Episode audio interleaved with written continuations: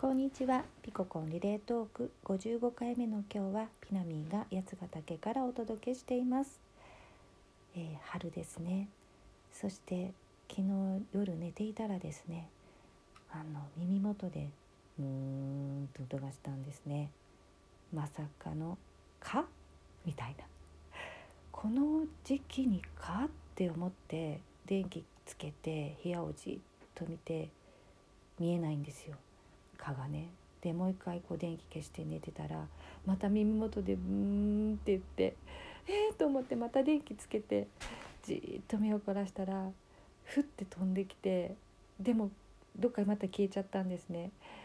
もう最後諦めて寝な寝ましたけど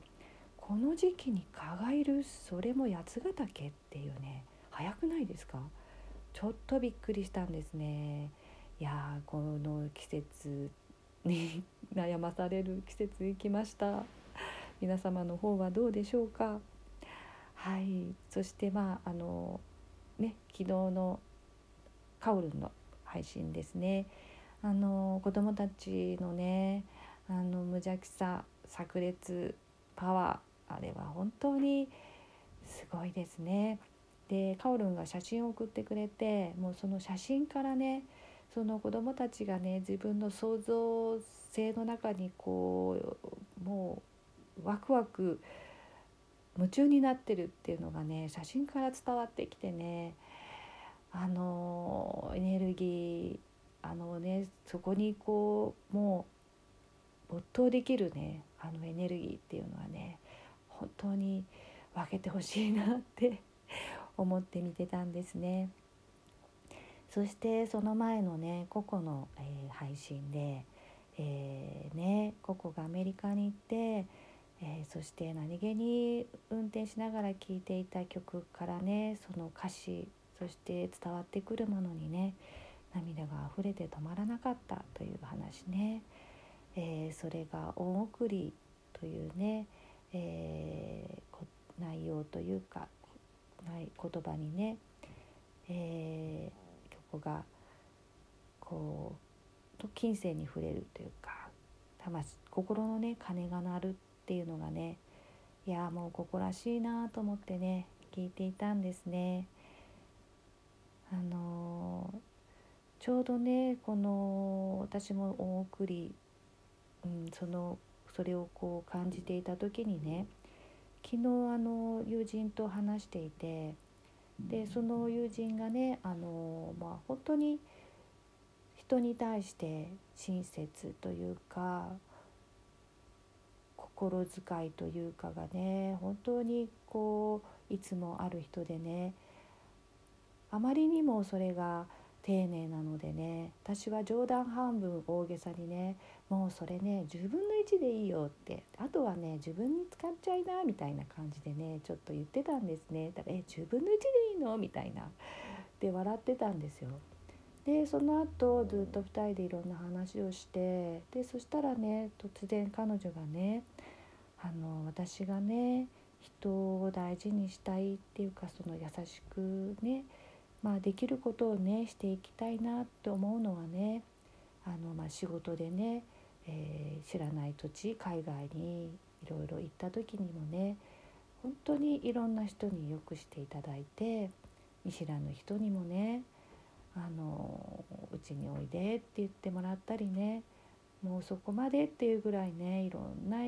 本当にお世話になってねそれをねやっぱり返していきたいと思うんです思うんだよねって大送りっていうのかあのそうしていきたいなって思うんだよねって言って彼女が言った時にねああもうほんとごめんなさいって思ったんですね。それは私が本当に知らない境地に彼女はいてさまざまな、まあ、お年上なんですけどね。あのやっぱり人生経験の中でねいろんなことを感じてねいろんな人との出会いいろんな人シチュエーションの中でね、えー彼女の中彼女自身が感じ取ってきたことをね今本当に泉が湧き上がるようにねそれを、えー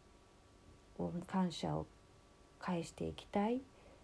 えー、こう自分ができることをねしていきたいっていうねそのいわゆる本当に利他の心というものをね、えー、それを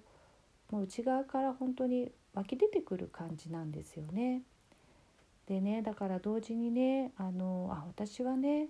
このこの利他というかそれを知らなくていいんだっていうか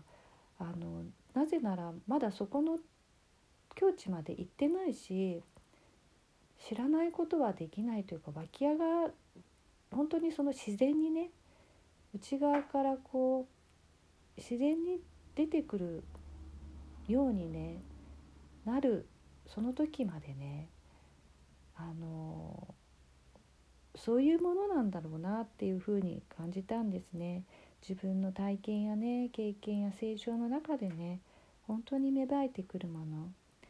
えー、それその姿がこの私の今目の前であの本当に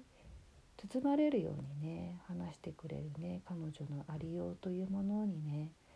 なるんだなっていうのをね、えー、本当に昨日はしみじみと感じてなんかこう涙があふれるようなねそんな時間をね過ごしたんですね。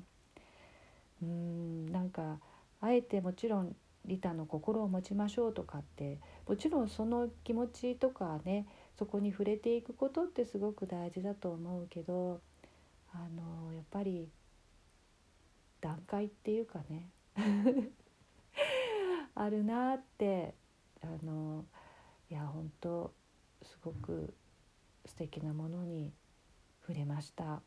ちょうどねココが恩送りっていうことをね話していた後だったのでねよりこうなんかそのシンクロにびっくりしびっくりっていうかねあのしたっていうのもあったんですね。でそうですねでまああの、まあ、今ちょっとしみじみとした話をした後なんですけどあのそのココが、えー送ってくれた歌の歌詞のね内容を聞いていた時にね私も一個思い出したことがあってあのまだ本当に若かりし頃あの車もねまだあの運転がおぼつかない頃に友達の車を借りてね、まあ、ちょっと近場を近所を走ってたんですね。そしたらねあの突然車が1台しか通らないような、まあ、坂道もう夜で暗かったんですけど坂道で車が突然止まっちゃったんですよ。いやバッテリー上がったんだと思ってなんでバッテリー上がったのかもわからないえどうしようと思ってうろうろというかおろおろしていたら後ろから車が来てでその車は「え何やってんの?」って感じで去っていっちゃったんですね。でいやどうしよう本当にその頃携帯もないまだない時代でいやどうしようかなと思ってそしたら今度もう一台後ろから車が来て「でどうしたんですか?」っておじ様がこう出てあの来てね「いやなんかバッテリーが上がっちゃったみたいなんです」ってパニックって言っていたらパッとこうあの車の中を見て「ああ」って言ってで去ってっちゃったんですよ。え去っていっちゃったと思って。そしたら彼がちっちゃなポリタンク本当にちっちゃなポリタンクを持って戻ってきてね。でそしてあのガソリンを入れてくれたんですね。